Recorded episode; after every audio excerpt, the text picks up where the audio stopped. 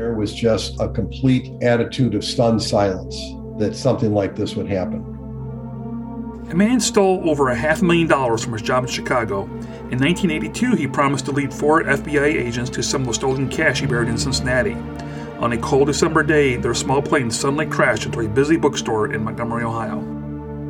Looked down at the corner of Cooper and Main Street, and I saw this tremendous fireball explode uh, down at the corner. I still can remember seeing that. The four FBI agents, the embezzler, and his representative were killed in the crash. Lost Heroes Missing Money podcast walks listeners through the tragic day. Firefighters who race to the scene to save lives tell their stories. The family members of the lost FBI agents remember how they were told of the accident. And my mom sat us down on the chair together and she got low in front of us and just said, You know how daddy went on a plane to Cincinnati today? And we said, Yes.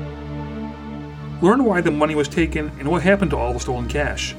Join us for Lost Heroes Missing Money. It comes out on Friday, December 16th at montgomeryohio.gov or on your favorite podcast app.